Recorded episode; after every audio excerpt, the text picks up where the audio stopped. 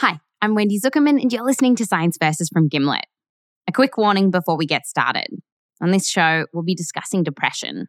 So please take care when you're listening. And if you are feeling depressed or you just want to talk to someone, in the US, you can call the National Suicide Prevention Lifeline at 800 273 8255. We'll put links in our show notes. Okay, let's get started. This is the show that pits facts against pharmaceutical fungi.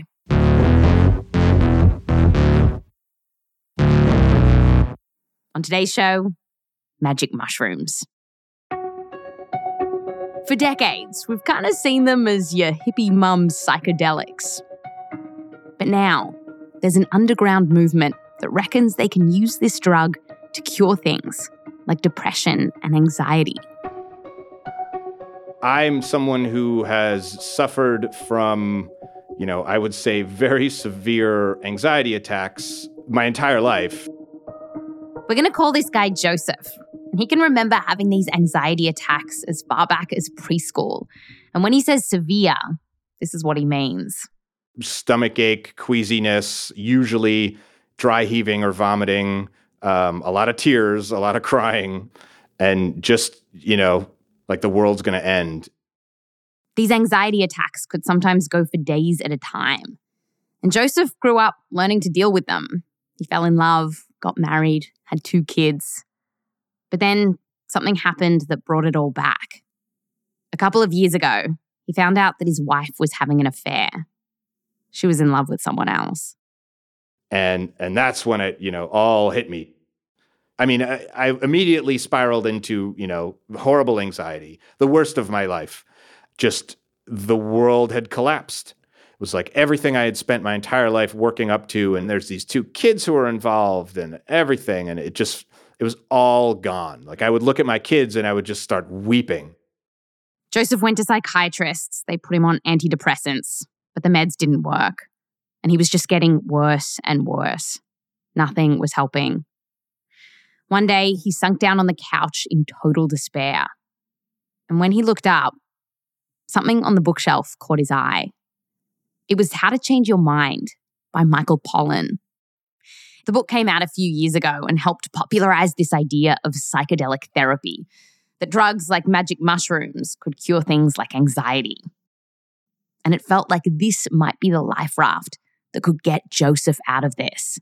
And I'm someone who's literally never, uh, up until this point, had never taken or had any desire to take a psychedelic. But at a certain point reading the book, I, I knew, I knew without a doubt that this was going to be what I needed to do.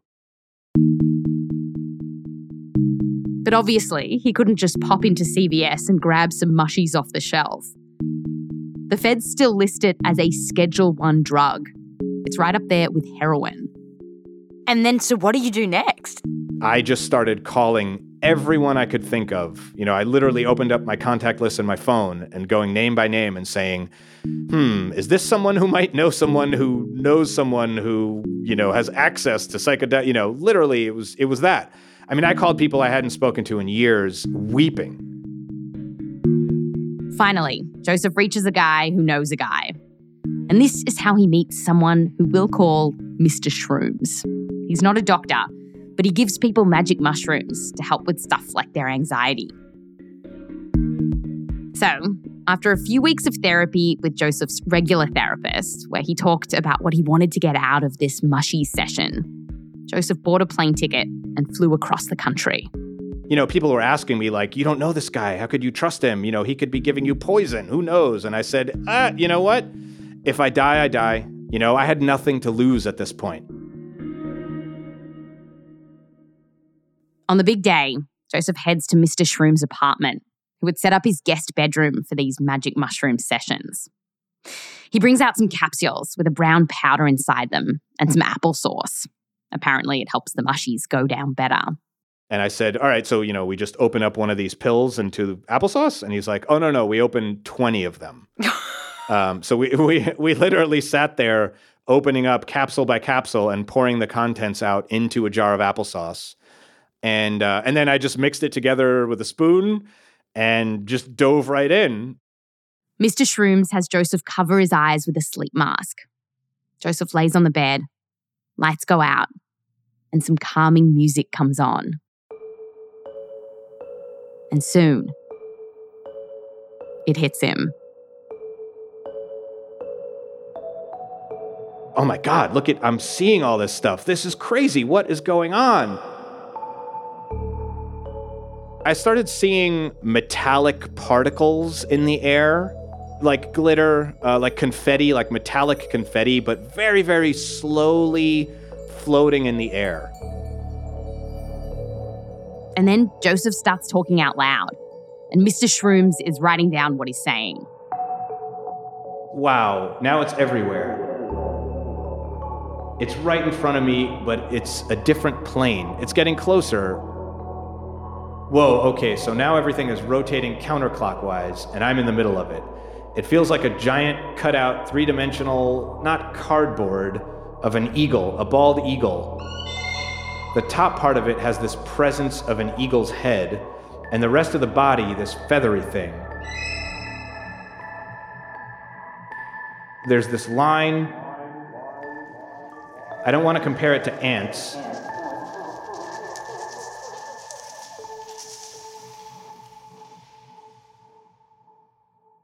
And through all of this, he started thinking about childhood memories and going through what had gone wrong with his wife. It was just me having a conversation with myself. And I was crying, I mean, in such copious amounts and in such an uncontrollable way. And I felt like my eyes were being pushed inside my head and were on fire and so much mucus was coming out. It was like just this major you know shedding of of everything at that point. It it hit me. There was a moment where i realized that i was done. After the whole experience i knew that the anxiety was gone. Gone. It's been about two years since Joseph had that session. And while he's still going to a therapist, he says he hasn't had severe anxiety attacks since. No dry heaving or uncontrollable crying. I feel like I am cured. I feel like I am happier than I ever was before. Can this be for real? How on earth could one trip cure someone's lifelong anxiety and severe depression? And if this does really work, should we all be spending the 2020s tripping balls? Today, magic mushrooms ditch their tie dye and get a lab coat. Because when it comes to magic mushrooms, there's a lot of. Oh my God, look at, I'm seeing all this stuff. This is crazy. What is going on? But then there's science. Science versus magic mushrooms is coming up just after the break.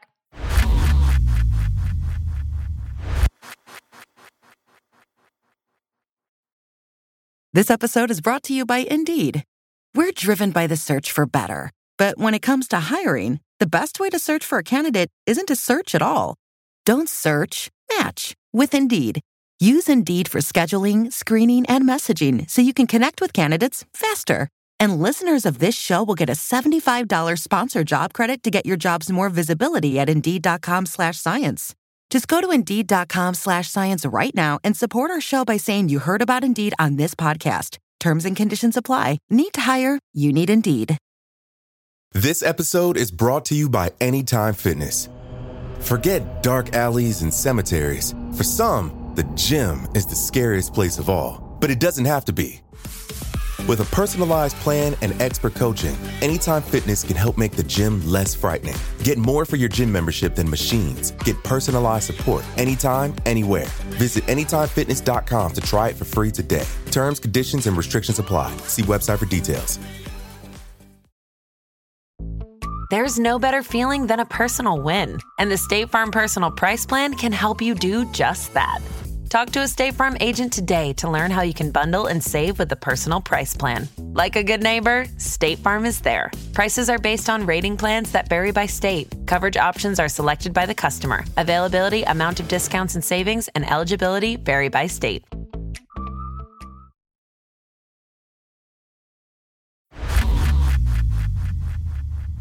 Welcome back. So, there's an underground and illegal movement where people are getting dosed up with magic mushrooms and saying they're having these amazing, life altering experiences. And this whole idea, it didn't come out of nowhere.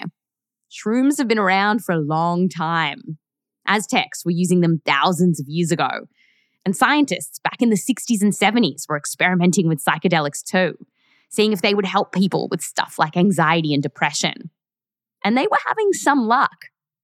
But then came the war on drugs, and this kind of research became virtually impossible in the US. Drugs like magic mushrooms were now considered dangerous, which is the message that we got about them for decades. That drugs are bad and you shouldn't do them, and people who do drugs were bad and you shouldn't hang out with those people. This is Dr. Alan Davis, and for years, he was kind of afraid of magic mushrooms. You know, I just remember thinking that, you know, psychedelics made people go crazy. All this changed after Alan became a clinical psychologist. He helps people with stuff like depression, or tries to. Alan told us that a bunch of the treatments we have for depression just don't work for a lot of people, which is really frustrating for him. But then in 2013, he went to a conference and someone talked about the potential of using the chemical in magic mushrooms that makes people trip. It's called psilocybin.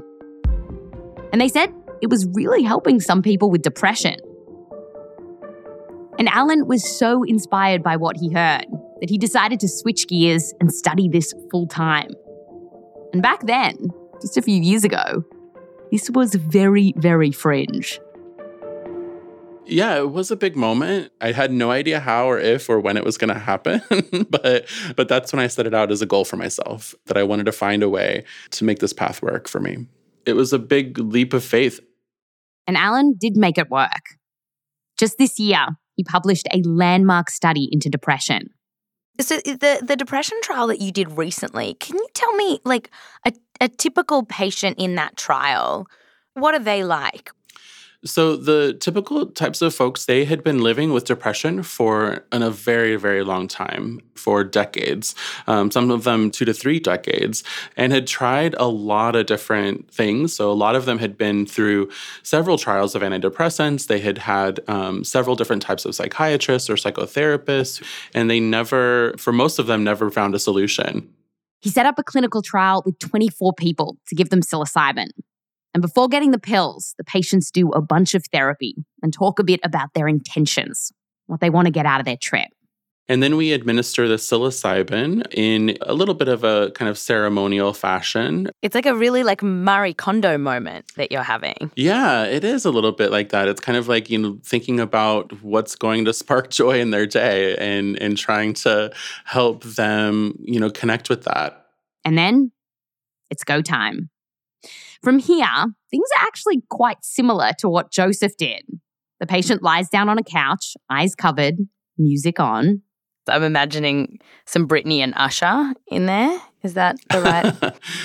I, there are times where I kind of wish there was some Britney and Usher. I don't think that um, uh, there there aren't any currently in the playlist. Uh, no, a lot of it is like orchestral and symphonic music, um, kind of from the classical era. And just like with Joseph, the patients end up taking a massive dose of this stuff, the so called heroic dose. No applesauce, but the equivalent of around five grams of dried magic mushrooms. Yes, these are very powerful. So I think comparative to what people would get uh, in a recreational environment, these are probably two to three times higher. Oh, wow. Alan says they use these massive doses because small studies have suggested that this might give them the best shot of this treatment working. And Alan says that when people down this much psilocybin, they respond in all kinds of ways. You know, some people will have very visual, visceral experiences where they're completely immersed in a whole different world and landscape.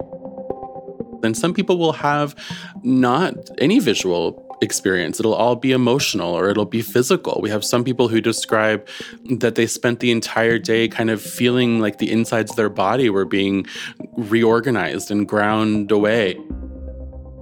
There's several experiences that I've had with folks where they'll they'll kind of peek outside of the eye shades and look at you and and they'll they'll ask things like, you know, what are you doing? or what's going on with you? Like it's this is weird, you know, and we just I just say you're right. This is kind of weird. Basically, Alan's team is just there to watch and make sure that everything goes okay. Right. So you're not talking to them about their depression in that moment. Exactly. And the therapy part of things will happen later. As Alan worked with more and more patients, he started to realize that this really might be working. And he kind of couldn't believe it. He remembers going home one night and I just started to to cry. I think that that the tears came because I realized that what was happening was so much more profound than the study. You know, the study is is an important piece of this puzzle, but but the change that people were having in their lives, the experience of of some of them having, you know, it been decades since they last felt joy or connection or love in their life, that this wasn't um, at that point any longer um, just an experiment. You know, it wasn't any longer just this project. It was it was changing people's lives.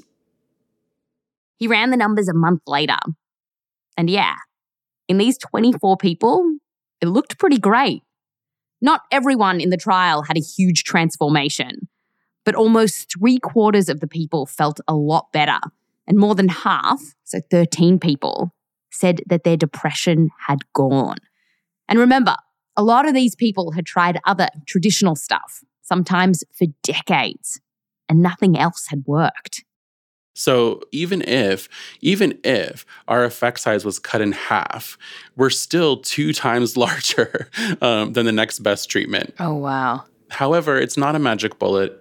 There are people who did not improve or only improved for a little while and then their depression came back. But our data is suggesting that it's an incredibly powerful treatment. Other small trials using psilocybin on depression are finding similar results. Like one study that looked at depression in around 50 cancer patients showed that 65% of them reported no depression around six months after the trial ended. So, what could be happening here? Like, why is this helping?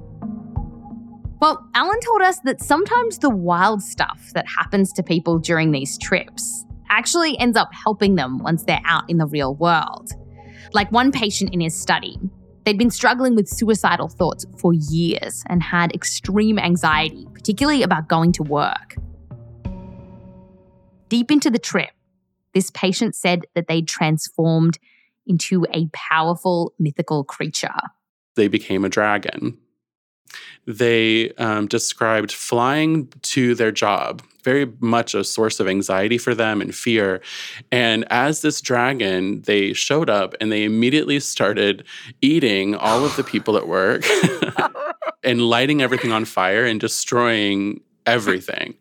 and so so flash forward a little bit to after the session day, you know, they're they're kind of they're back at work, they're starting they're starting to engage in their life again. And what was fascinating was they came in and said, you know, I went to work the other day and I had zero anxiety. And we asked, well, how is that possible? You know, what what was work like? And they said, I went to work and it occurred to me how can I be afraid or anxious of people that you can eat? but for some people, what happened in their trip didn't seem at all connected to the problem they were trying to solve. Some people in these studies just have awful, scary experiences. And yet, here's what's weird sometimes it still helps them. One researcher told us about a cancer patient who said they felt like they were in a trash can, being kicked over and over again. But afterwards, they still ended up feeling better. So, what on earth is going on here? What is this drug doing inside your mind? Your brain on drugs. Coming up just after the break.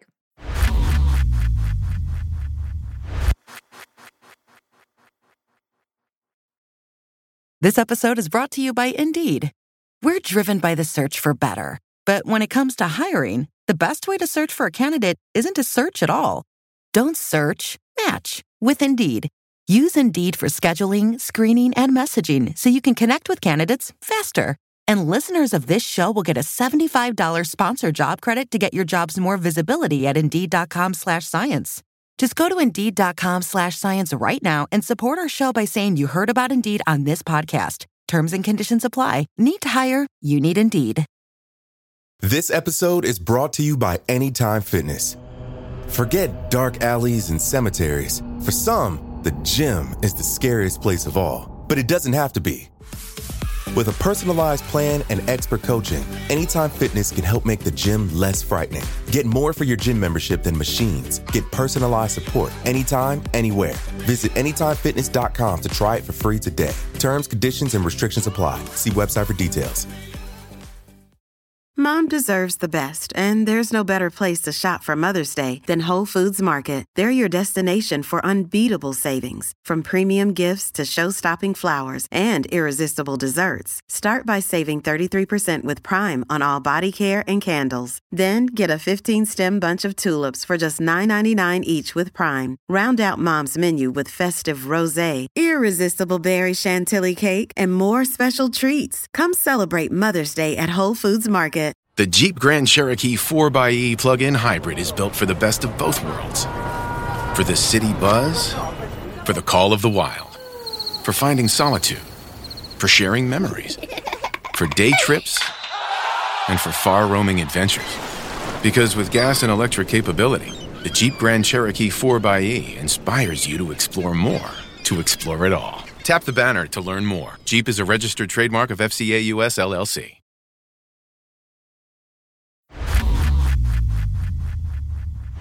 Welcome back. While magic mushrooms aren't some cure all, it definitely seems like the science is onto something here. And the early research we have is showing some exciting results for some people. Now we want to know what are these drugs doing inside your brain? So meet Dr. Katrin Preller. Hello. She's a neuropsychologist from Zurich University in Switzerland. And basically, Katrin gets people to take psilocybin and then pops them in an MRI to see what is going on in their brain. Have you ever been a subject in one of these studies? Uh, I I have been participating in pilot studies. Yes. Mm-hmm, mm-hmm. Was it fun though? Um. Well, I, I would I would call it. It's it's certainly interesting. Yes. Um. I think that's the same. And one of the interesting things that she's found in her studies helps us explain why being on mushrooms makes you see all of these weird things. Okay, so normally when you're not high, you see things like an apple or your friend because your brain is organizing all this information that it's gathering from around you. We receive input from our eyes, from our ears, from our skin, but, but also your emotions. So, Katrin's like, Say you look up and see your friend across the park. You're seeing her because your brain took in all this information the visual information about her face and her hat. Maybe you heard her say something. And the brain was like, oh, yeah, that's totally Lydia. Usually, we, we don't necessarily question or actually really notice it. But sometimes your brain messes up. You wave, you go closer, and you realize That's not Lydia at all. Your brain got some information, but interpreted it wrong. So, under normal, everyday circumstances, this kind of thing can happen.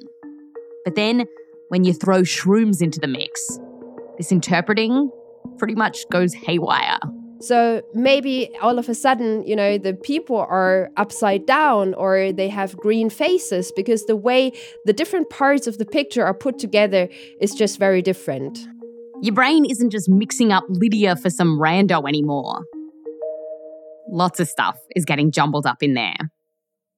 Your shroomy brain is now organizing information in a totally new way. In fact, researchers found that the part of the brain responsible for directing traffic kind of relaxes. And that means it becomes a bit of a free for all in there. parts of the brain that normally don't talk to each other suddenly start connecting and chatting. And all this higgledy piggledy brain activity can do stuff like muddle up our emotions with our senses. They are highly connected with each other. So if you're feeling sad, it can happen that this translates to, you know, you see the whole world going dark, for example. So that's why the way we perceive the world is very different because the information is just brought together differently.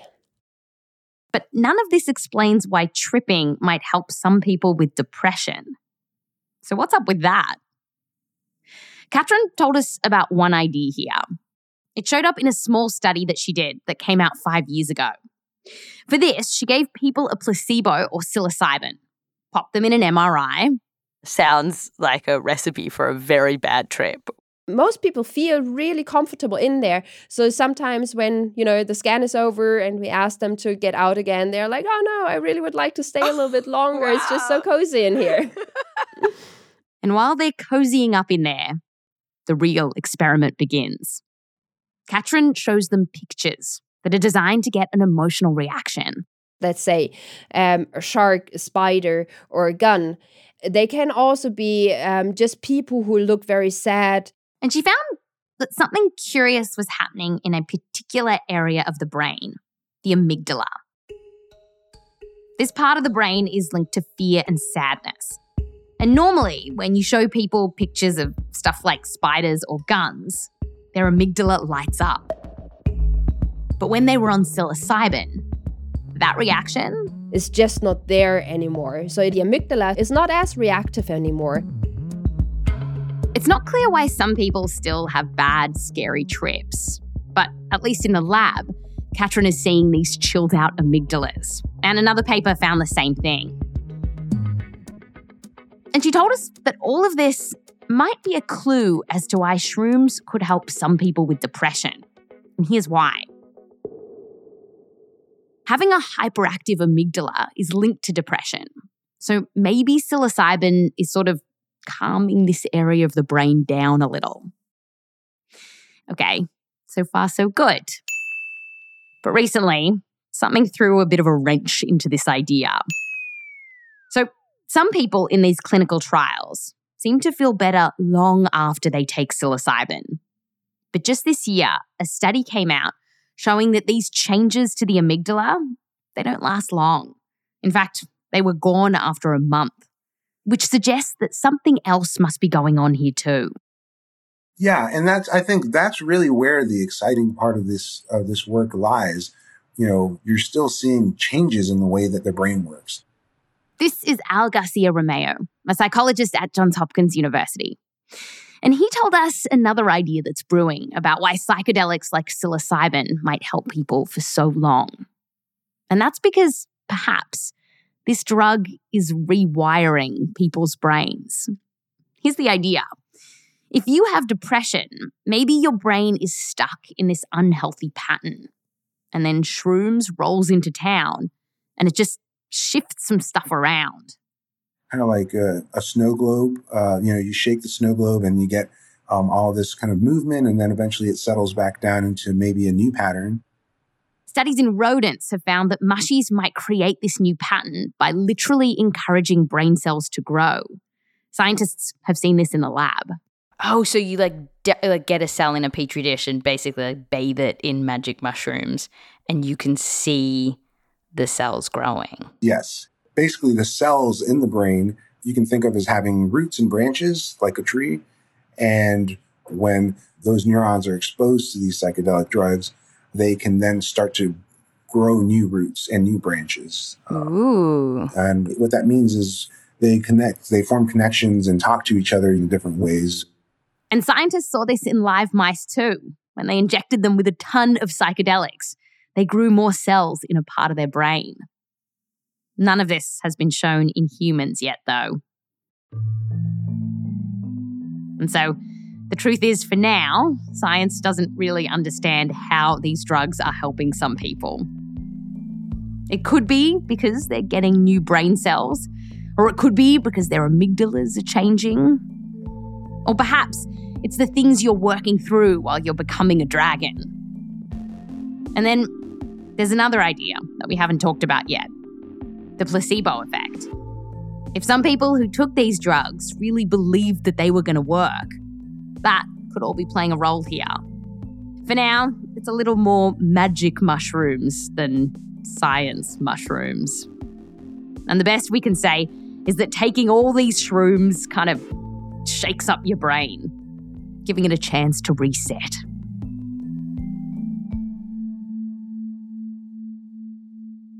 So, while this is all potentially exciting, shaking up your brain, is that safe? Like, what if you can't put Humpty Dumpty together again? You know, you're giving patients such large doses at the beginning, like maybe your first patient. Were you sort of nervous? Oh, no, not at all. Um, actually, uh, they're some of the safest drugs that we know of. And I mean, you'd have to. Really? Eat, yeah, mm-hmm, absolutely. You could eat uh, enormous dose and wouldn't cause your body to shut down or uh, have a fatal response. Um, well, you can't say that about alcohol, which you can buy on the corner. You certainly can't say that about opioids, which are prescribed uh, quite regularly. A large global survey of drug users taken in 2019 found that 0.4% of the people who took magic mushrooms ended up in the ER. Alcohol, by the way, was up to 10 times worse. Psilocybin can cause nausea, though. In one study, 15% of people puked, and it ramps up your heart rate. But one reason that Al says this drug tends to be safe is because you can't really overdose on magic mushrooms. With something like heroin, you can keep taking it, getting higher and higher and higher until you overdose and can die. But with psilocybin, that doesn't happen. You can't keep getting high if you take more and more heroic doses. And here's why. When you take psilocybin, the drug binds to a specific protein in your brain, and this is actually what gets you high. But once psilocybin uses up the proteins, it takes a while for new ones to pop back up. So you won't be able to feel high again for a few days. If you took psilocybin the same dose um, several days in a row, you just don't feel anything anymore. And so there's nothing there to keep chasing. You have to actually stop for a period of time before you use it again. Studies in animal models have also found that shrooms aren't addictive. And you might have heard about people taking psychedelics and getting flashbacks well after the high has faded. You know, seeing the walls breathing or the carpet moving. The sciencey term for this is hallucinogen persisting perception disorder. Some people report weird light effects or buzzing in their ears. Scientists don't really know what causes it. But the good news is that Al says it seems very rare. He's never seen it in a clinical trial. And out in the real world, a survey of more than 1,300 people who had had a bad trip on shrooms found that only two reported having weird visual or auditory hallucinations. That's two out of more than a thousand people. So, yeah, it's rare. But still, generally speaking, Alan told us that these are powerful drugs. And if you're messing about with them, you do need to be careful there are people out there who have very significant and serious psychological reactions to taking psychedelics in uncontrolled settings. And so I don't want to overstate that because, you know, it's few people. However, those those concerns are real. And for now, scientists are being really picky about who's going in their studies. Like Alan's not giving heroic doses of psilocybin to people with heart problems or with a history of schizophrenia or bipolar disorder. So that means we don't know how well shrooms might work for those people, or if some folks should actually stay away from this drug. But still, these drugs are getting some serious traction. The science is mushrooming. These days, scientists are seeing if psilocybin can treat not just depression and anxiety, but also addiction, OCD, anorexia, and migraines. Recently, the FDA gave two companies the green light to make psilocybin based drugs for depression. And just last month in Oregon, they legalized psilocybin therapy. And while this is no miracle cure and it's not going to work for everyone, Alan says for so long the field of treating depression has been in a bit of a rut. But suddenly, things are looking up. It's one of the things that makes me, you know, so hopeful. Um, so much of my clinical training took place in in places where there wasn't that sense of hope. You know, where the treatments were were trying to help people in that way, but not inspiring that immense amount of change. And so to see that as a therapist was something that is, you know, I'll be very grateful for for the rest of my life. That's Science Versus.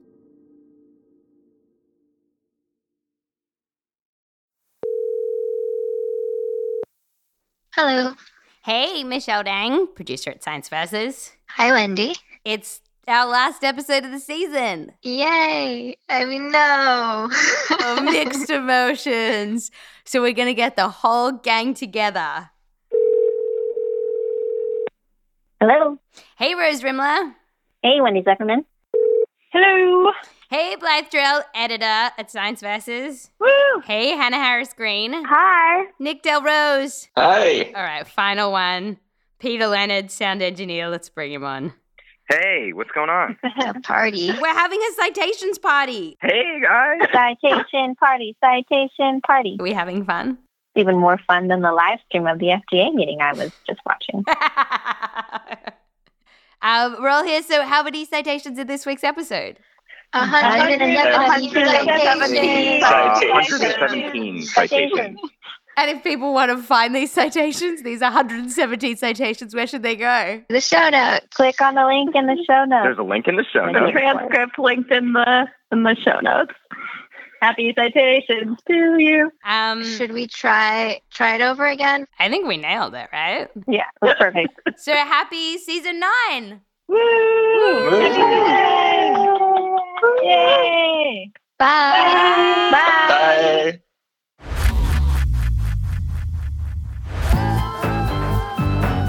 This episode was produced by Meryl Horn and Michelle Dang, with help from me, Wendy Zukerman, Nick DelRose, Rose Rimler, and Hannah Harris Green. We're edited by Blythe Terrell. Fact checking by Diane Kelly. Mix and sound design by Peter Leonard. Music written by Peter Leonard, Marcus Bagala, Emma Munger, and Bobby Lord. A huge thanks to all the researchers we got in touch with for this episode, including Professor David Nichols, Dr. James Rucker, Professor Bryan Roth, Dr. Erika Dyck, Dr. Daniel Wacker, Mary Cosimano, Dr. Fred Barrett, Dr. Natalie Gukasyan, Dr. Jeff Guss, Dr. Suresh Muthukumaraswamy, Professor Harriet de Wit, Dr. Nadia Hutten, Dr. Vince Polito, Dr. Kim Kuypers, and Dr. Matt Casson. And thanks to all the clinical trial participants and psychonauts who spoke to us. A special thanks to Lexi Krupp, the Zukerman family, and Joseph Lavelle Wilson. I'm Wendy Zukerman, and we are going to fact you next year. Have a happy new year.